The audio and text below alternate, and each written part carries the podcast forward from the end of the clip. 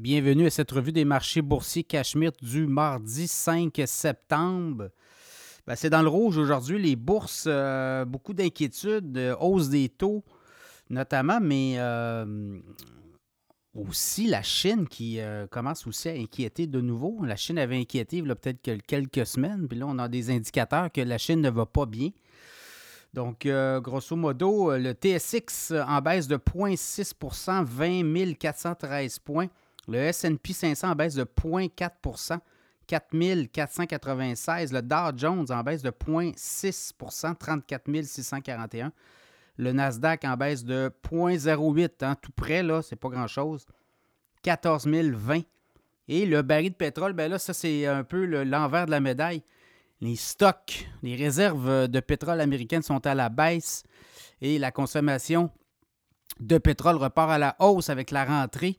Donc, ça fait en sorte qu'on a des demandes plus importantes. Et l'Arabie saoudite qui dit qu'elle va limiter encore à 1 million de barils par jour sa production pour les prochains mois. Donc, ça fait que le baril de pétrole WTI référence 86,72 en hausse de 1,17 $.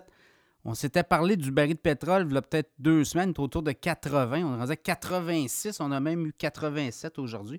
Le bitcoin monte un petit peu, 25 765 $.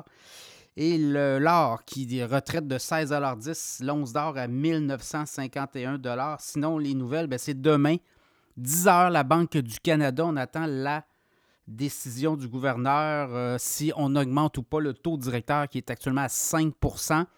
Et là, les économistes sondés par Euter s'attendent, 31 économistes sur 34 qui s'attendent à un gel de taux. Ça serait logique, là, vous l'avez vu, l'économie canadienne s'est beaucoup refroidie. Et au deuxième trimestre, croissance négative, donc au niveau de l'économie canadienne. Donc là, on s'attend à ce qu'on gèle et ça pourrait être la dernière hausse. Selon des économistes, ça serait terminé les hausses de taux, on verra, là, mais pour l'instant, évidemment, là, le baril de pétrole, si le prix de l'essence remonte autour des 2,10 $, 2,15 $, imaginez ça aussi, ça peut être très inflammable, comme on dit. Sinon, les autres nouvelles, je regarde aux États-Unis. Chip Design firme ARM, ça c'est une compagnie qui fabrique des puces électroniques ARM qui appartient à la SoftBank. Bon, on va aller à la bourse, on va lancer sur le New York Stock Exchange, voilà. Et on dit qu'on pourrait avoir un prix entre 47 et 51 $, ce qui valoriserait ARM à 52 milliards.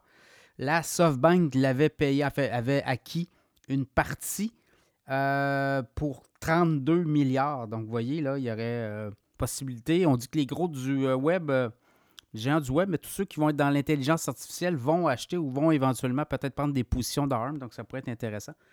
Donc, ça sera à suivre cette introduction boursière, là. Il va en avoir plusieurs. On avait parlé d'Instacart.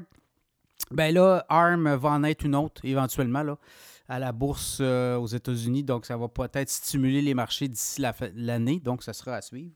En gros, c'est ça. Demain, c'est la Banque du Canada qui va setter, je pense, setter 7 de tone. Elle va nous donner l'heure juste là, sur ce qui se passe. Puis après ça, je pense qu'après ça, on pourra respirer un petit peu mieux. Ça sera à suivre.